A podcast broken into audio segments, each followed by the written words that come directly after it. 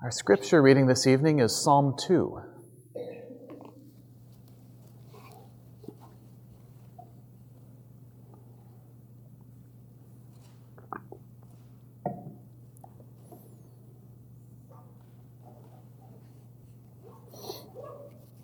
Psalm 2. Why do the nations rage and the peoples plot in vain? The kings of the earth set themselves, and the rulers take counsel together against the Lord and against his anointed, saying, Let us burst their bonds apart and cast away their cords from us. He who sits in the heavens laughs. The Lord holds them in derision. Then he will speak to them in his wrath and terrify them in his fury, saying, As for me, I have set my king on Zion, my holy hill. I will tell of the decree. The Lord said to me, You are my son. Today I have begotten of you. Ask of me, and I will make the nations your heritage, and the ends of the earth your possession. You shall break them with a rod of iron, and dash them in pieces like a potter's vessel. Now, therefore, O kings, be wise. Be warned, O rulers of the earth. Serve the Lord with fear and rejoice with trembling. Kiss the Son, lest he be angry and you perish in the way, for his wrath is quickly kindled. Blessed are all who take refuge in him. This is the word of the Lord. Let us pray. Father, we thank you for gathering us together this evening to worship you, to hear you proclaim your word. And Father, we pray that through it you would call all of us to take refuge in your Son. We pray that you would open our hearts to your word, that we may be receptive to it by your Holy Spirit. Amen. Well, last week I started with Psalm 1 and as you remember, we talked about the fact that Psalms 1 and 2 are the gateway to the Psalms. They are the Psalms that teach you how to pray the rest of the Psalms rightly. And Psalm 1 teaches you how to live as a regenerate person, for it says, Happy are those who meditate on God's law day and night. Psalm 1 shows that there are two kinds of people there are those who walk in God's ways and those who do not. Well, Psalm 2 also shows that there are two kinds of people. There are those who submit to the Lord's anointed king, and those who reject him and are destroyed. And so Psalm 2 teaches you how to submit to the Lord's anointed king. And it teaches you that happy are those who take refuge in him. Psalm 2 also teaches you that the Psalms are not only individual prayers, they are prayers for all the people of God, all of those who submit to Him as King. Now, throughout history, the nations of the world have opposed the Lord and His King. And to this day, it is all too tempting to align yourself with those nations who oppose Him. For being aligned with the nations, they promise power, they promise freedom, they promise happiness in their way of life. Yet Psalm 2 shows that the true way to happiness is to take refuge in the Lord's anointed King. And so the, this psalm divides easily into four divisions. First, verses 1 through 3, that the nations resist the Lord and his anointed. Second, verses 4 through 6, the Lord overrules the nations and establishes his anointed. Third, verses 7 through 9, the Lord gives the nations to his anointed. And fourth, verses 10 through 12, the Lord rewards those who take refuge in his anointed. So, first, verses 1 through 3, Psalm 2 begins by raising a very pertinent question Why do the nations rage and the peoples meditate vainly or plot in vain? This word plot is the same word that we saw in, in Psalm 1. They meditate on vain things, where they meditate vainly, just as the Psalm 1 person meditates on the law of the Lord. Now, the various nations may be opposed to one another in many things, but they are united in this. They meditate on empty things. Now, this is a different word from the word we find for vain in Ecclesiastes. In Ecclesiastes, that refers to a vapor, something that passes in a moment. But here, here the nations are obsessing themselves with things that are empty and worthless. And so we read on to find out what are these empty and worthless things with which they obsess themselves. It says, The kings of the earth set themselves, and the rulers take counsel together against the Lord and against his anointed. That's what the nations are meditating on. They are obsessed with their plan to take their stand against the Lord and against his anointed. So arrogant as to think they can shake a stick at God and live to tell the tale. And again, their desire to oppose God is so great that they set aside their differences so that they can band together in this project. For they say, Let us burst their bonds apart and cast away their cords from us. This is why the nations rage. Sin has twisted their thinking, for they regard God and His anointed as keeping them in slavery.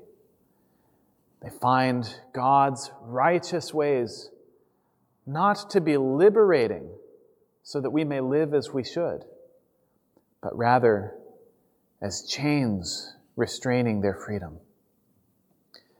Now, this way of thinking has a long provenance in history.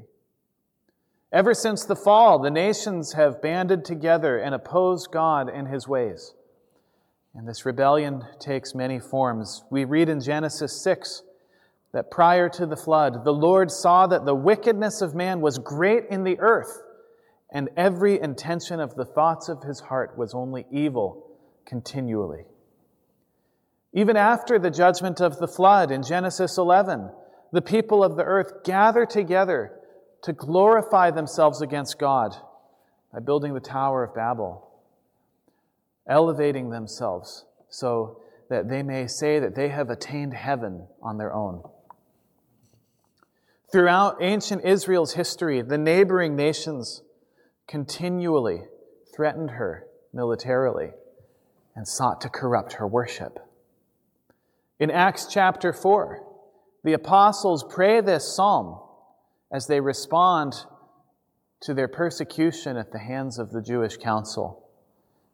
For they say that this persecution of Christians shows that Herod and Pontius Pilate, along with the Gentiles and the peoples of Israel, are against Jesus, the anointed Son, most of all. So that now, in this era of history, opposition to Christians, persecution of Christians, is persecution of Christ himself. As he says to, as he says to Saul, Saul, Saul, why are you persecuting me? And yet, of course, we would be remiss to note what the apostles pray in response to this persecution. They pray, And now, Lord, look upon their threats and grant to your servants to continue to speak your word with all boldness. The answer to persecution is not to back down, but to continue to trust in God and His word, as we read of in Psalm 1, to continue to meditate and to proclaim God's glories. And so to this day, governments throughout the world oppress God's people in an attempt to blot Christ out whether overtly or less overtly. Even in our own land, God and his ways are opposed. As abortion is legal, sexual immorality is encouraged, and even those who say that they would protect the church would also guide her to compromise her testimony and to compromise her sense of dependence on God alone. And yet, while the nations oppose God and his anointed. Psalm 2 shows that the answer is not to get a different earthly king. It's not to vote different people into office. For here in verses, verses 4 through 6, the Lord provides his own response. He overrules the nations and establishes his anointed. As it says in verse 4, He who sits in the heavens laughs. The Lord holds them in derision. The Lord is the one who sits in the heavens, not here on earth. This speaks to his power, his wisdom, and his holiness. The only fit habitation for the Almighty is in heaven. And that tells you an awful lot about who it is that you're dealing with. And so he knows that the nation's plots are laughable, they're a joke. He mocks at them. Those who oppose God don't know who they're dealing with. They think, in the ancient world, they think that they're dealing with some petty local God in a small part of the Fertile Crescent, a God of the hills who can be defeated. But they're not up against just some God of the hills. They're up against the God, and the maker and ruler of the universe. They're up against the source of being itself, not even just some powerful wizard, but the one from whom all existence owes its existence. This God is no one to be trifled with. Even to this day, God's word is thought of as coming from no God at all. These words are merely human words, and not even very good ones. God is judged not as a petty local small God, but by modern standards, as though humanity has any right to stand in judgment of God. Now, we can acknowledge that God's people have not always applied His word as it ought to be applied. We ourselves have failed many times. Nevertheless, the fault lies not with God, but with us. For God is faultless, and He is not mocked. So, what does He say? He says He will speak to them in His wrath and terrify them in His fury. God responds to this mockery with words of His own. It reminds me of what happens in Daniel 7, where the beasts representing earthly kings wreak havoc down on earth. And yet, what do, is the scene in heaven? We see the calm of a courtroom. While the carnage takes place down on earth, the books are opened and the judgment is pronounced. God is untroubled, unharassed by these things down on earth. All that it takes for him to deal with it is a word. And his word is terrifying for those who oppose him. What does he say? As for me, I have set my king on Zion, my holy hill. The Lord responds to the plots and devices of the nations by sticking by his king on Zion. Now, in the history of Israel, the Lord established David and his descendants as the kings in Jerusalem. And he put his spirit upon the kings as we read in 1 Samuel 16, the Spirit of the Lord rushed upon David as he was anointed to be king over all Israel. And the Lord promised to David in 2 Samuel 7 Your house and your kingdom shall be made sure forever before me. Your throne shall be established forever. And so, when the king was faithful, ancient Israel put the neighboring nations into disarray even as the neighboring nations tried to attack Israel and put a stop to her. As soon as David was anointed and established as king in Israel, we read in 2 Samuel 6 that the Philistines pretty much immediately went up against him. The Philistines were opposed to God and his anointed king, and so they fulfilled what is, hap- what is described here in Psalm 2.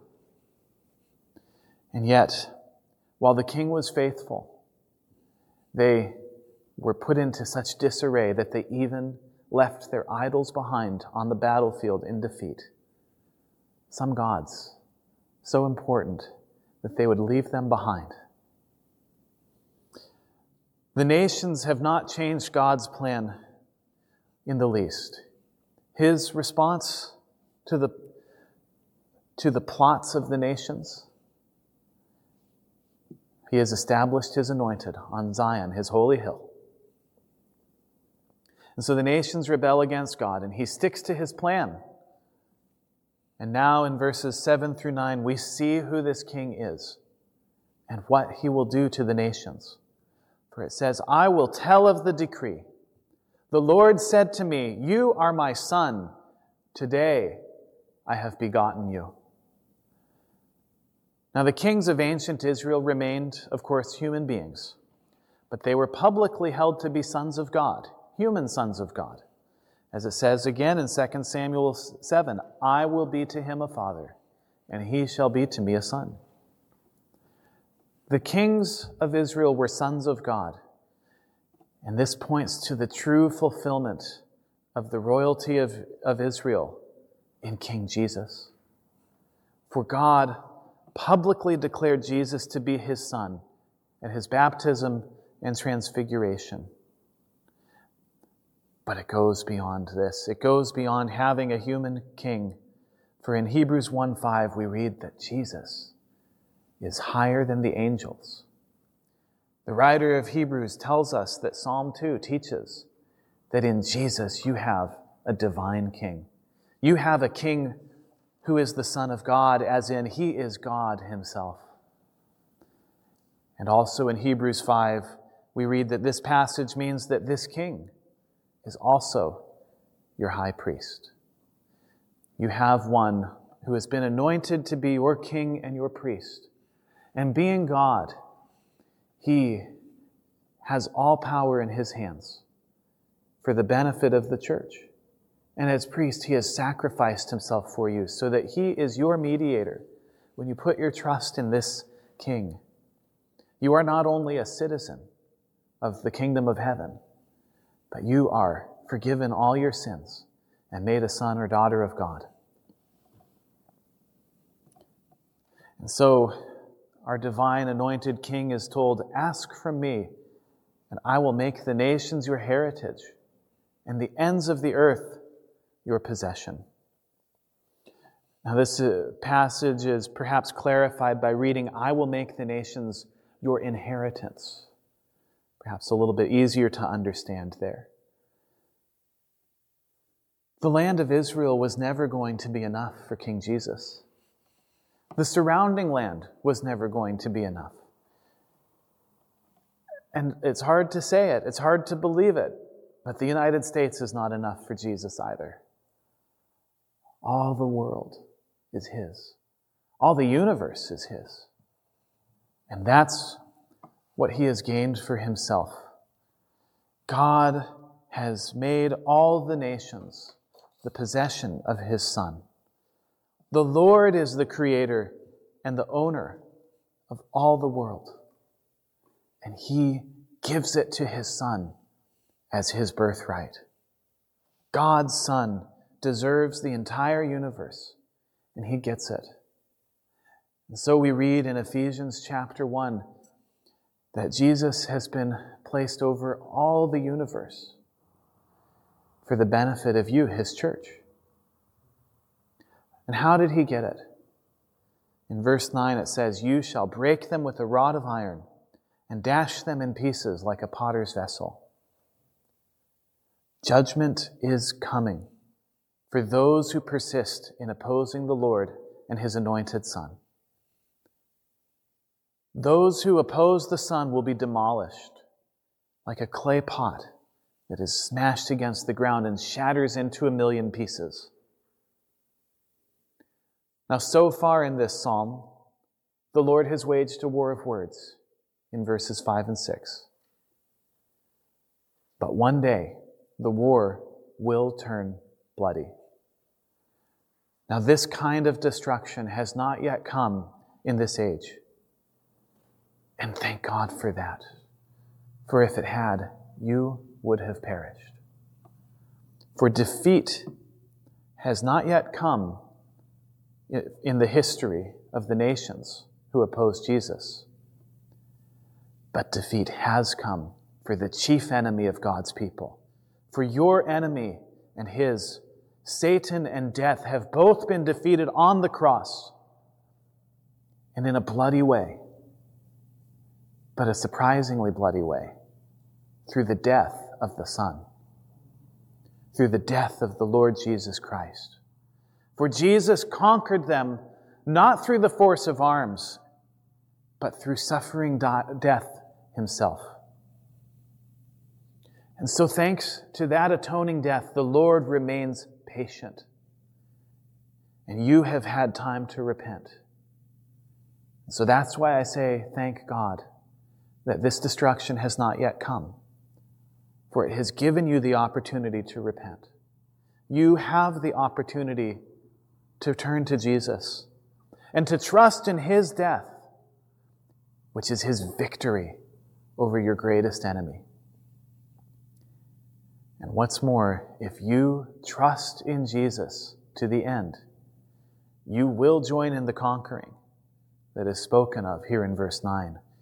For Jesus tells the church in Revelation 2 The one who conquers and who keeps my works until the end, to him I will give authority over the nations. And he will rule them with a rod of iron, as when earthen pots are broken in pieces, even as I myself have received authority from my Father. So if you put your trust in Christ, you will inherit the universe together with your King, Jesus.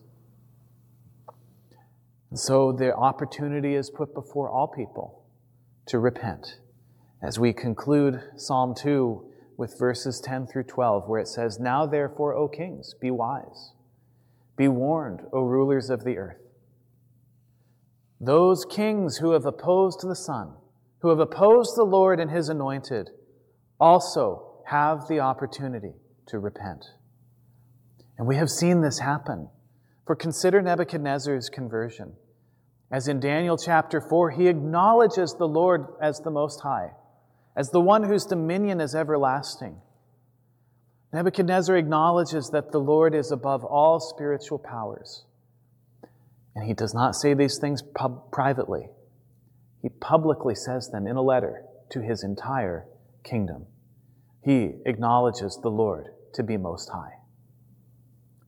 And so, even the powerful, even the kings of great empires of history, are called by God to submit to a power higher than themselves.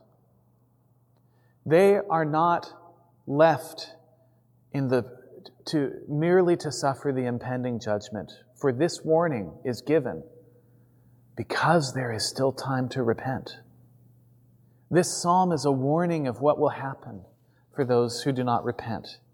And so there is the call given to serve the Lord with fear and rejoice with trembling. God issues a public invitation to all people to serve the Lord, to have faith in Him, to be glad that He will vindicate Himself over His enemies. And that is your service to Him. Your service to Him is to rejoice in Him, to give your sacrifice of praise. And so here in verse in, in Psalm 2 we also have a wonderful example of what the fear of the Lord means. For in the fear of the Lord you recognize that the Lord's threats are a call to repentance, that they are a warning. You fear his judgment, and so you are encouraged to turn to him in love so that you may not suffer the fate that he warns. And so the fear of the Lord leads not to cowering or to hiding from him, but to loving him and giving him your praise. As we see in verse 12, that those who serve the Lord, those who have that godly fear of the Lord, kiss the Son, lest he be angry and you perish in the way, for his wrath is quickly kindled. Now, kissing the Son in the ancient world is a gesture, recognizing him as king. And so all who have opposed him are called to repent, there is time to avoid this fate. You still have the opportunity to turn to the Son and embrace Him in faith. As long as there is breath in your lungs, it is not too late. You still have the opportunity. Yet, you don't know how little time there may be. If you dawdle on the way before embracing Him, your time may run out. Well, isn't the Lord slow to anger? You might say. Yes, He is slow to anger. That's why He is patient, for He has not yet carried out judgment. And so this, this phrase could probably be better translated His wrath is suddenly kindled. He is patiently waiting to execute His judgment. But His return, His judgment will be sudden. And this word is all the notice that you will get. I'm reminded of Jesus' parables of the wicked servant and the ten virgins. Now, you know that the chapter divisions in our Bibles are not from the original text. So it's a little unfortunate that the wicked servant is at the end of Matthew 24 and the ten virgins at the beginning of 25. But anyway, at the end of 24, Jesus tells of this servant whose master has gone away on a long journey. And this servant turns to beating his servants and getting drunk. And what happens? The master returns sooner than he expects. He thought that he would have time to clean up his act, but he is dismissed when the master returns too early. As for the ten virgins, the five wise ones have brought extra oil with them, so that when the bridegroom is delayed, they are ready to wait for him. They are ready to wait in faithfulness. And so they are welcomed into the wedding feast when he does appear. The wedding feast in that context is a symbol for the great feast at the day of the Lord. And so Jesus may come later than you expect. So be ready to persevere. But above all, remember this. If you trust in Christ, if you kiss the Son as your King, God's wrath which will be suddenly kindled.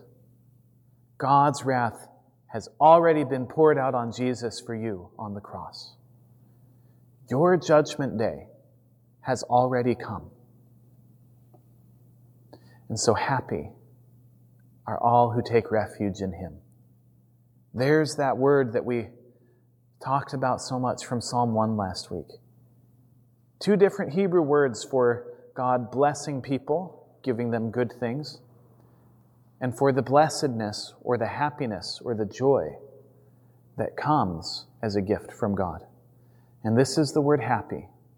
We usually speak of it in English as being joy, as opposed to the happiness you get from uh, Christmas gifts. When you take refuge in the Son, you will find joy in Him. For the nations belong to Christ and he will destroy all those who oppose him. But he will save and redeem all of those who are his. And so Psalm 1 says there are two kinds of people those who meditate on the law of the Lord and turn to Christ will find joy in him, while those who do not will perish. Well, Psalm 2 teaches that there are two kinds of nations there are the nations of the world who rage against him and will be destroyed. But then there is God's holy nation under King Jesus. As it says in 1 Peter 2, you are a chosen race, a royal priesthood, a holy nation, a people for his own possession, that you may proclaim the excellencies of him who called you out of darkness into his marvelous light. This is how you live out your national identity by proclaiming God's excellencies and making disciples. As Jesus has said, All authority in heaven and on earth has been given to me. Therefore, make disciples. That is his call to his church, to his kingdom, to make disciples. As remember, the apostles prayed this psalm and concluded in Acts 4 Look upon their threats and grant to your servants to continue to speak your word with all boldness. And so you see the mess that is made by the nations raging against God. But there is one way out of this mess to take refuge in Christ, for you will find your joy in Him. Let us pray. Father, we thank you for the joy that you give us in Christ, our Savior and our King.